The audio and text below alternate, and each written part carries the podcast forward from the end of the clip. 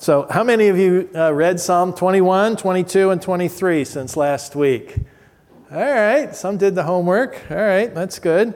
I'd like you to continue it. Uh, and this time, see if you can discern the connection between these three Psalms. I don't know if you uh, remember from last week. I, the reason I'm doing this study is I believe there's a, a, progression here, there's a theme that goes through. And as you read, ask God to, to show you what that might be as in anticipation of our discussion next week.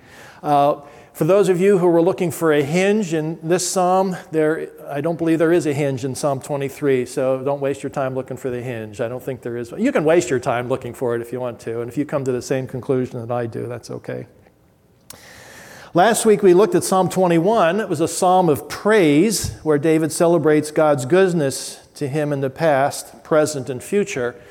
Uh, I was struck by the song, Blessed Be Your Name. There are seasons of life when sunshine is all around us. Uh, that's what Psalm 21 was all about. And then the next line is, When darkness closes in. That's what Psalm 22 is all about. Psalm 22 is where the bottom drops out. As we noticed, uh, some of the Psalms have uh, super, what are called superscripts, instructions at the top uh, th- those are part of the original manuscripts. Uh, this one is again addressed to the choir master. According to the doe of the dawn, it's unclear what that means. It's possibly the melody, the tune that the, the psalm was to be sung to.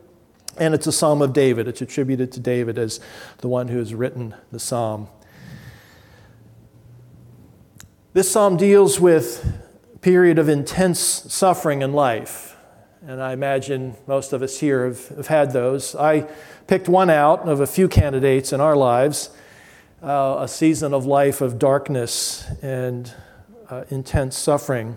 December 18th, 2019, as many of you know, I fell on the ice on my bicycle as I was commuting to work, broke my pelvis, requiring surgery and a 12 week recovery of not putting weight on that leg. Nine days later, a new grandson was born and I couldn't go to see him because of my injury. Well, March 2020 comes. I was released to resume normal activity, and we began to think about traveling to see the new grandson. And guess what happened? COVID. The COVID lockdown came, and we couldn't travel. finally, in July 2020, we're finally in a place we can travel, and we spend a delightful few days meeting our new grandson, who is now six months old, soon to be seven months old.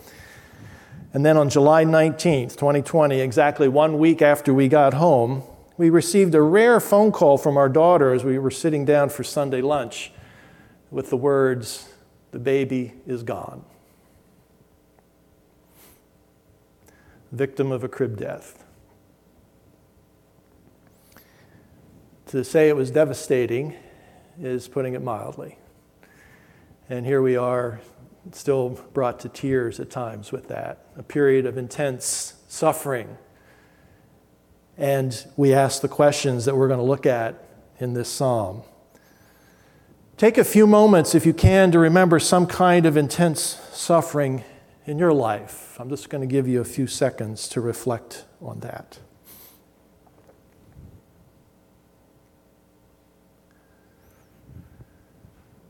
How did it feel?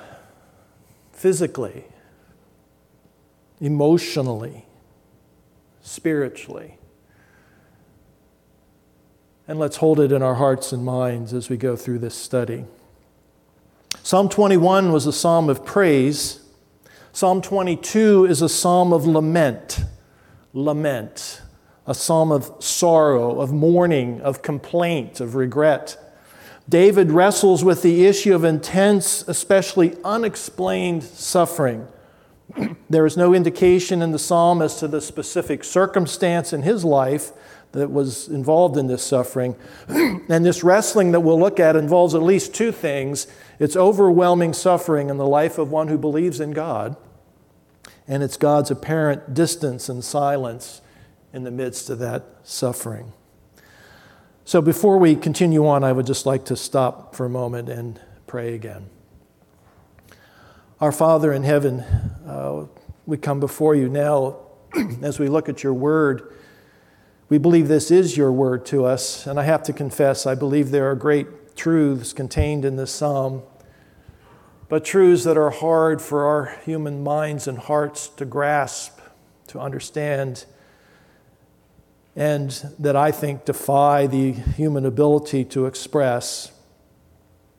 So we ask that it would not be our human understanding and our human communication, but it would be your spirit at work in our midst today to open our hearts and minds to understand the great truths that are contained here, that your spirit would take these and drive them deeply into our hearts and lives, and that we would leave here changed because of our encounter with you and your word today. May you use this to draw us closer to you and to deeper fellowship and able to face the challenges of life when the darkness closes in. So we thank you for your grace and your mercy and your spirit within us, and we look to see what you will do. In Jesus' name, amen. So, what we like to do in the first section here is look, uh, get a flavor of what's going on in this psalm, and I like to do that in a couple different ways. The first way is I'd like to read verses uh, out of Psalm 21 verses 1, 7, and 13. Verse, and then go into the first part of 22. O Lord, in your strength the king rejoices, and in your salvation how greatly he exults. For the king trusts in the Lord, and through the steadfast love of the Most High he shall not be moved. Be exalted, O Lord, in your strength. We will sing and praise your power. My God, my God, why? have you forsaken me? Why are you so far from saving me from the words of my groaning? Oh my God, I cry by day, but you do not answer, and by night, but I find no rest. Do you feel the confusion? Do you hear the pain?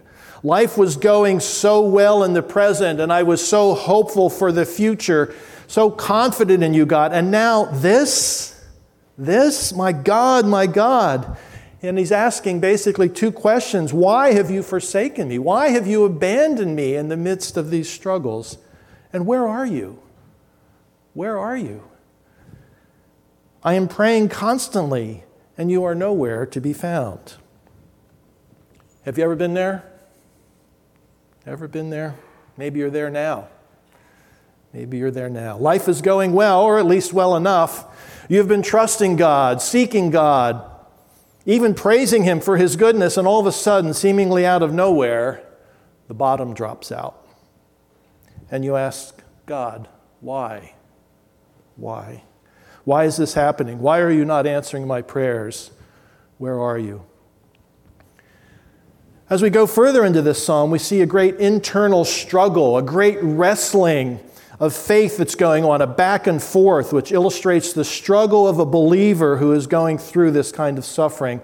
I'd like to see if I can capture the intensity of that wrestling. It, there's a on the one hand, but on the other hand, and you see him go back and forth. And let me see if I can just capture that quickly before we dig in. He says, My God, my God, why have you forsaken me? Yet you, God, are holy, and you have rescued my ancestors, but God, I am a worm, and you haven't rescued me. Yet you are the one who caused me to believe in you from birth, but I'm at the end of myself because of this suffering, and I can't see you. But God, be near, come quickly, deliver me, save me, rescue me. This back and forth wrestling of faith in God and where is God in the midst of the suffering. And his, his pain is made worse by what he experienced in Psalm 21. In 21 2, he says, You have not withheld the request of my lips. And then in verse 2 of 22, he says, I cry to you day and night, there's no answer. In 21 6, he says, You made me glad with the joy of your presence. And in 22 1, he says, My God, why have you forsaken me? In 21 7, I trust in you and know that through your steadfast love I will not be moved. And then in 22 8, he says, Even now my trust in you is an occasion for their mockery. He trusts in God. Where's his God now? In 22 3, he says, Our fathers praised you, and you personally lived with them. In 21:13 he says, I have praised you. Where are you now? In 22:5, he says, Our fathers cried to you, and you rescued them. In 22:2, he says, I cry to you, and there's no answer. Again, do you feel, hear the pain and the confusion in the midst of this intense suffering? Well, let's slow it down a little bit and look at this wrestling a little more detail. In verses 1 and 2, he says, My God, my God, why have you forsaken me? Why are you so far away? Where are you? Aren't these common questions that we ask when in the middle of intense suffering? When, when the darkness closes in, we are so prone, for good reasons, to say, God, why? Why? What's going on? What do you want me to learn? I don't understand. The pain is so real, and God seems so far, far away. But David goes on, he says, Yet, in verse 3, you are holy, you are perfect, spotless, you don't tolerate any wrong. When our people worship you, you said you are pleased to live with us, to dwell with us. Our fathers trusted you in the past, you delivered them. They cried to you, and you rescued them. And then in verse 6, he says, But I, I'm a worm not a man, scorned by mankind and despised by the people. All who see me mock me. One commentator said this He said, It's hard to put a good face on a worm. Biblical references are uniformly negative, as the worm appears in contexts of dis- disease, decay, torture, and the dehumanizing of people. And David says, Well, you are holy, but I, I'm a worm. I am despised. I am hated by those around me. I am mocked by all who see me. As a matter of fact, they make fun of my faith in you. And then in verse 9, he goes back, Yet you have allowed me to trust in you from the time of birth. I cannot remember a time in my life when I was not trusting in you, when I was not following after you. But now, but now, trouble is near and you are far away. Trouble is near, and you are far away. Starting at verse 12, he refers to some different animals. He says, I am surrounded by strong bulls of Bashan who are like hungry lions. This is a description of the people around him. Bashan was an area known for its fertile fields and pastures. The, the cattle there were very healthy and very large, including the oxen. And some of those oxen were wild and roamed free, they said, sometimes even in the streets of the cities. And being wild, they sometimes attacked and gored people. David says, I'm surrounded by the bulls of Bashan. In verses 14 and 15, he says, I'm physically spent. I am poured out like water, and all my bones are out of joint. He says, I am thirsty beyond thirst. I am thirsty. My strength is dried up like a potsherd, and my tongue sticks to my jaws. You lay me in the dust of death. And then in verse 16, he says, Not only am I surrounded by these bulls of Bashan that are like ravening lions, I'm also surrounded by dogs. Another description of the people who are troubling him. For many of us who love our dogs, uh, one of the things we have to remember is they are scavengers who will eat anything available including disgusting things if necessary. And that's the picture here of the dog being willing to eat anything available. He is surrounded by these dogs, even to the point of dividing his clothing among them. They give no regard to him. It becomes a proverb in the New Testament where Peter says, even a, like a dog returning to its vomit. Uh, we won't go any further. You get the image. And then in verses 19 to 21, he says, Yet, yet, if you look at it, but you, O Lord, but you. There's, you follow the but and the yets through here, you see this back and forth. In the midst of his intense suffering and God's apparent absence, he does not abandon his faith in God and his dependence upon God. He again calls on, calls on God to deliver him from the sword the dog, the lion. Verse 20 Deliver my soul from the sword, my precious life from the power of the dog. Save me from the mouth of the lion. Rescue me from the horns of the wild oxen. He knows that God is his only hope, and in the midst of his despair, he goes to the only place he can go. He does not ultimately abandon his trust in God, but continues to call out to God as his last and only hope. I love this definition of lament. We said this psalm is a psalm of lament. There's a man named Mark Vroegop who has written a book, I believe it's called Dark Clouds, Deep Mercy. And in that book, he says, Lament is a prayer in pain that leads to trust. It's a prayer in pain that leads to trust. Lament is how a Christian processes suffering. Lament is how a Christian grieves. Lament moves the question from why is this happening and where are you to focusing on who God is, so that the who begins to overshadow the why and the where. Without lament, we can sink into despair and anger, bitterness, confusion, disappointment, perhaps even trite solutions. Oh, God's going to take care of this. But lament acknowledges the pain and the confusion. It acknowledges the pain and the confusion, but it ultimately acknowledges God as the only rescuer, the only hope, the only help. A prayer in pain that leads to trust. Now, how many of you went through this? We're looking for the hinge. All right, I got a couple in. Anybody else? All right. So, all right, so we got maybe three or four. Uh, did you decide on what you thought the hinge was? Anybody? You want to venture a guess? I won't, I won't make you say it publicly. It's all right. Verse 21 is the hinge. And actually, it, it turned right in the middle of the verse. If you look at verse 21, Verse, the first part of that is save me from the mouth of the lion. He's still crying out to the Lord for help. And the second part of verse 21 is, You have rescued me from the horns of the wild oxen. He goes from this despair and crying out to the Lord to acknowledgement that God has rescued him. In spite of God's apparent absence and silence expressed in verses 1 and 2, God has acted to rescue him. We don't know the details of that because we don't know the details of the circumstances, but he says God has rescued him. I love verse 24. If you look at verse 24, for he has not despised or abhorred the affliction of the afflicted, and he has not hidden his face from him, but has heard when he cried to him. Verse 24 addresses all the anguish of verses 1 and 2. God has not actually forsaken him in his affliction. God has not actually hidden his face from him. God has indeed heard him. Verses 1 and 2 God, why have you forsaken me?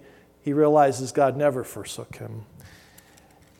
He says, Why are you so far from saving me? And he says that he has not hidden his face.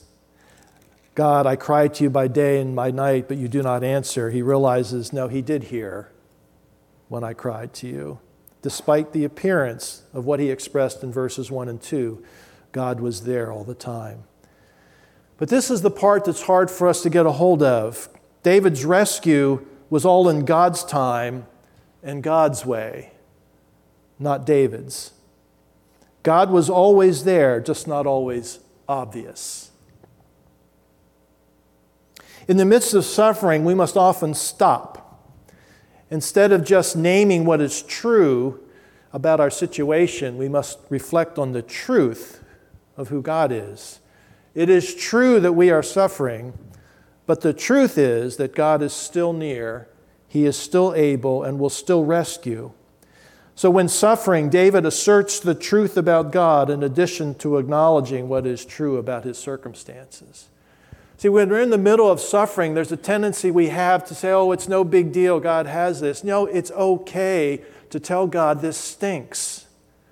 It's okay to tell God this hurts. It's okay to tell God you don't understand. But at the end of the day, do you come back and say, God, save me, help me?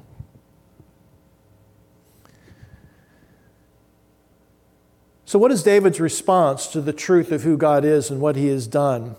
Well, in verse 23, he says, We will stand in awe of him. We will stand in awe. As we look at where we were and what God has done, we will stand in awe. He also says, I'm going to tell others about you. In verse 22, I will tell of your name to my brothers in the midst of the congregation. I will praise you. He's going to tell the assembly of fellow believers, that's us, of what God has done. And he says he will continue to serve God. In verse 26, my vows I will perform before those who fear him. I will continue to serve God and seek God among the assembly of believers. In the midst of suffering, we need one another. We need one another. He also, in verse 26, is going to talk to the afflicted. He said, The afflicted shall eat and be satisfied. Those who seek him shall praise the Lord. May your hearts live forever. David wants those who are afflicted to know that God will hear and answer. And when you're reading the Bible and you read about the afflicted, think believers who are suffering. That's what that term is referring to. It's believers who are suffering. People like you and me who are in the midst of suffering. We are the afflicted. And David says, I want, I want to tell those of you who are afflicted because of what I have been through that you will eat and be satisfied those who seek God shall praise him. May your hearts live forever.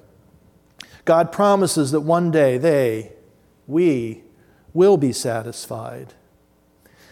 In verse 27, David says he's also going to tell the nations of the world, all the families of the nations shall worship before you.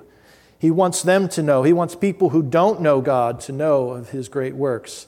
And then in verses 30 and 31, he talks about the coming generations. Posterity shall serve him. It shall be told of the Lord to the coming generations. They shall come and proclaim his righteousness to a people yet unborn. That he has done it. Done what? Done what? He has not despised or abhorred the affliction of the afflicted, he has rescued. And part of those of us who have been rescued, part of our responsibility is to tell the next generation of what God has done. So, what's the bottom line so far? I believe it is this that God will always rescue his children from suffering. Always. God will always rescue his children from suffering. Always. Well, how does this fit in to the larger story of the Bible? You remember the last week we mentioned a very important thing when we read the Old Testament, we must read with an eye to seeing what that passage is telling us about Jesus. In John 5:39, Jesus told the religious leaders that in their intense study of the scriptures, they were missing the main point. That those scriptures they were reading and studying were about him. They were about him. He says, You search the scriptures because that in them you think you have eternal life, and as they that speak of me. So when reading the Old Testament, we need to look for Jesus there. Well, Psalm 22 is one of those Old Testament passages in which it's easy to see where Jesus is if you know anything of the gospel accounts of Jesus' life. This psalm recounts important events from Jesus' life, death, and resurrection about a thousand years before they happened. Verse 1, if you're familiar, these are Jesus' words from the cross. His direct words, My God, my God, why have you forsaken me? As he realizes that he's taking on the weight of the sin of the world on his shoulders and that God has turned his face away and is not going to rescue him. Verse 2 In the Garden of Gethsemane, Jesus asked God to deliver him. Take this cup from me. And he was met with silence verses 6 and 7. During Jesus' life, trial, and crucifixion, he was scorned, he was despised, he was mocked. The religious leaders, even at his crucifixion, unwittingly taunted him with the very words of verse 8. Just look at verse 8, and I'm going to read the words of these religious leaders who were mocking Jesus at his crucifixion from Matthew 27. He saved others, he cannot save himself. He's the King of Israel. Let him come down now from the cross and we will believe in him. He trusts in God. Let God deliver him now. if he desires him. So even his enemies fulfilled this psalm. Verses 9 and 10, where it talks about, I have, on you I was cast from my birth. You took me from my mother's womb. We know that Jesus was set apart for God from the womb. He was conceived by the Holy Spirit. In verse 16, they have pierced my hands and feet, consistent with Jesus' crucifixion.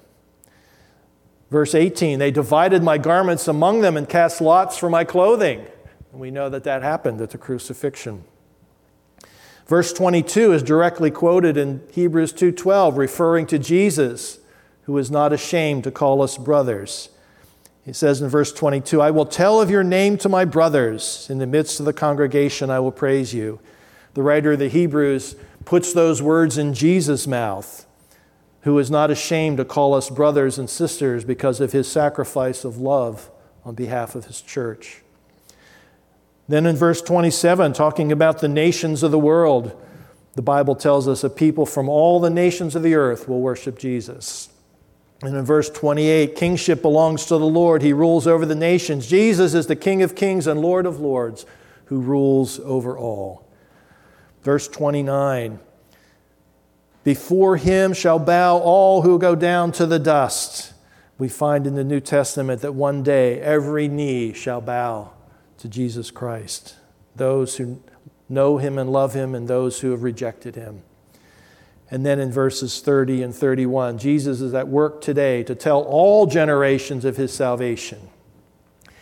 And you'll notice these last verses assume Jesus' resurrection because Jesus can't do any of these things from verse verses what 22 yeah 22 on without having been raised from the dead. So it assumes his resurrection. So jesus completely lived out and completed the experiences of this psalm. Jesus completely lived out and completed the experiences of this psalm. He is the sufferer who said, My God, my God, why have you forsaken me? And he is the rescued one who was even raised from the dead. God will always rescue his children from suffering, always. God will always rescue his children from suffering. Always. Well, let's spend a few moments now looking at Psalm 22 and how that may apply more deeply to you and me. As we wrestle with the presence of suffering in our lives, I believe there's a very important truth contained in this psalm that is important for us to understand. And it's actually contained in the hinge verse, if you go back to verse 21. Save me from the mouth of the lion. You have rescued me from the horns of the wild oxen. What happened to Jesus? Uh, just a little lesson here. When you're talking about breaking up verses in the middle, right? We know how to talk about verses. Well, if you're talking about the first sentence, we refer to it as 21a and the second sentence is 21b. And if there are three sentences, you can go to 21c. So, what happened to Jesus between 21a and 21b? What happened to Jesus between the request to save me from the mouth of the lion and you have rescued me from the horns of the wild oxen? What happened to him? He died. He died. And he was raised from the dead three days later, all because of God's steadfast love towards us. You see, David's request in verse 20 deliver my soul from the sword, and his statement in verse 21b, you have rescued me. Between those, the request to be rescued and the statement that I have been rescued, there's death. There's a death of something that happens, followed by resurrection. I'd like to turn to a passage, and you can join me if you like, in 2 Corinthians. I believe Paul captures this application for us very well in 2 Corinthians chapter 1.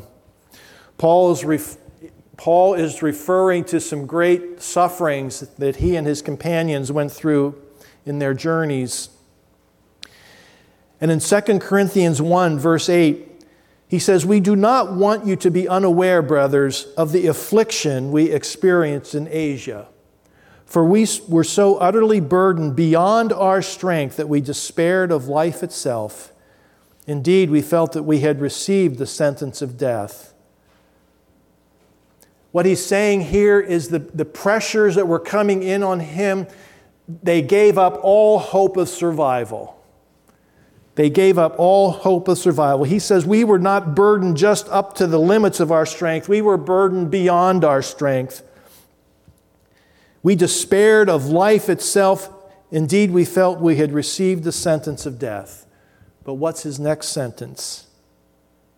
But that was to make us rely not on ourselves, but on God who raises the dead.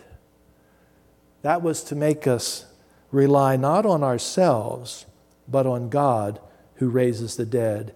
He delivered us from such a deadly peril, and He will deliver us. On Him we have set our hope that He will deliver us again.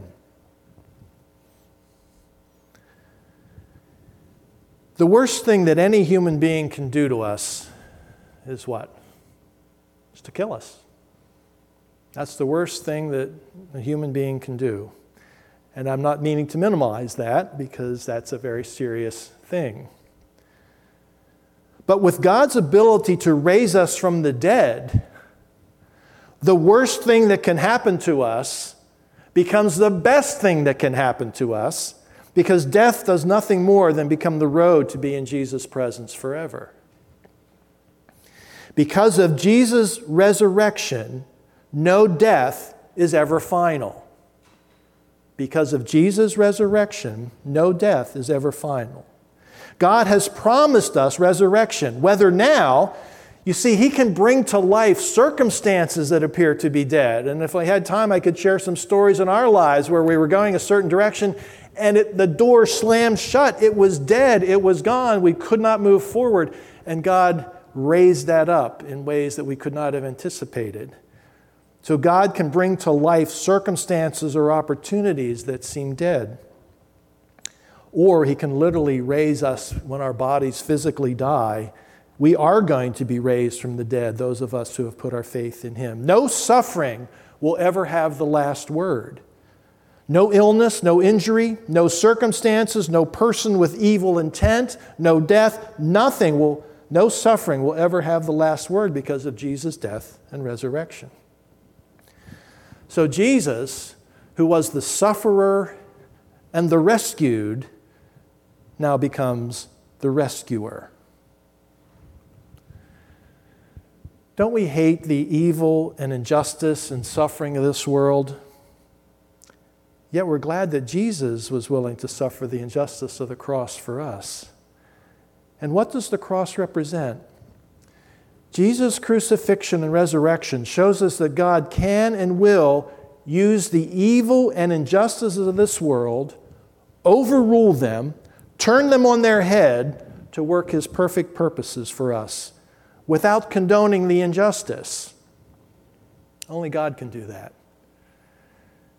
The greatest injustice ever committed in this entire world was Jesus being crucified on the cross at the hands of the Roman army and the Jewish leaders. But God took that injustice and turned it on its head and turned it into the greatest good that could ever have been done. So let's think back now to where we started about a time of suffering in your life. There is indeed great mystery to God's dealings with his children particularly in the area of suffering. I'm not going to stand here and say, oh, yes, I, I know why you're suffering. I know why suffering is here. I, I know why this is going on. To the contrary, I had someone ask me after my injury, so I suppose when you're all done with this, you're going to know why this all happened to you. And I said, to the contrary, when all this is over, I'm expecting to have no clue why this happened to me. What I'm hoping is to have a deeper trust in who God is and getting me through it without having to understand the why. There is great mystery to God's dealings with his children. And I believe it's important to have a proper view of suffering, or we will be greatly shaken when it comes, not if, when it comes. Suffering, including inexplicable suffering at the hands of the evil of this world, is part of life in this world. Jesus promised that. In John 16 33, he says, In the world you will have tribulation, you will have trouble, you will have suffering. But we have to finish the verse. He says, But take heart, but take heart. I have overcome the world. Take heart. He doesn't promise to remove the suffering from those of us who have put our faith in him. He has promised that he has, not that he will overcome the world, he has overcome the world, and we can take heart. Because of Jesus' death on the cross and his resurrection, God always rescues his children from suffering. Always. God always rescues his children from suffering. Always. And so we can confidently speak of rescue even though it hasn't happened yet. So when we consider God's relationship to us when we were suffering, a long term view is needed, including an eternal view. Suffering is always temporary, even though it is long. Suffering is temporary, even though it is long. Peter says it this way in 1 Peter 5. He says, Know that the same kinds of suffering are being experienced by your brotherhood throughout the world. And after you have suffered a little, I'm sorry, after you have suffered a little while, the God of all grace, who has called you to his eternal glory in Christ, will himself restore, confirm, strengthen, and establish you. To him be the dominion forever and ever. Amen. God's in charge. Our suffering is not in charge. God's in charge. The evil people of this world are not in charge. God's in charge. Death is not in charge. God is in charge. Rescue from all our suffering is, not, is not a matter of if. Rescue from all our suffering is, not, is not a matter of if. It may be a matter of when, and may be a matter of how, but it is not a matter of if. It's not often on our preferred timetable, but it's always on God's perfect timetable. It's not usually in the way we were hoping, but always in a way that is far better than anything we could have imagined. And we will not always know why God has brought that suffering. And the best and final rescue will happen when we go to be home with Jesus forever. Because of Jesus' death and resurrection, our worst enemy becomes our best friend. Because death is the worst thing that can happen to us, and it just ushers us into the presence of Jesus forever. So let's conclude this. I'd like to read verses 24 and 26. For he has not despised or abhorred the affliction of the afflicted and he has not hidden his face from him, but has heard when he cried to him. The afflicted shall eat and be satisfied. Those who seek him shall praise the Lord. May your hearts live forever. So let's remember the hinge verses for these past two weeks. Because of Psalm 21, verse 7, I trust in the Lord, and through the steadfast love of the Most High I shall not be moved we will be able to say with 22, 21b, You have rescued me. Because I trust in the Lord and through the steadfast love of the Most High, I shall not be moved. I will be able to say, You have rescued me.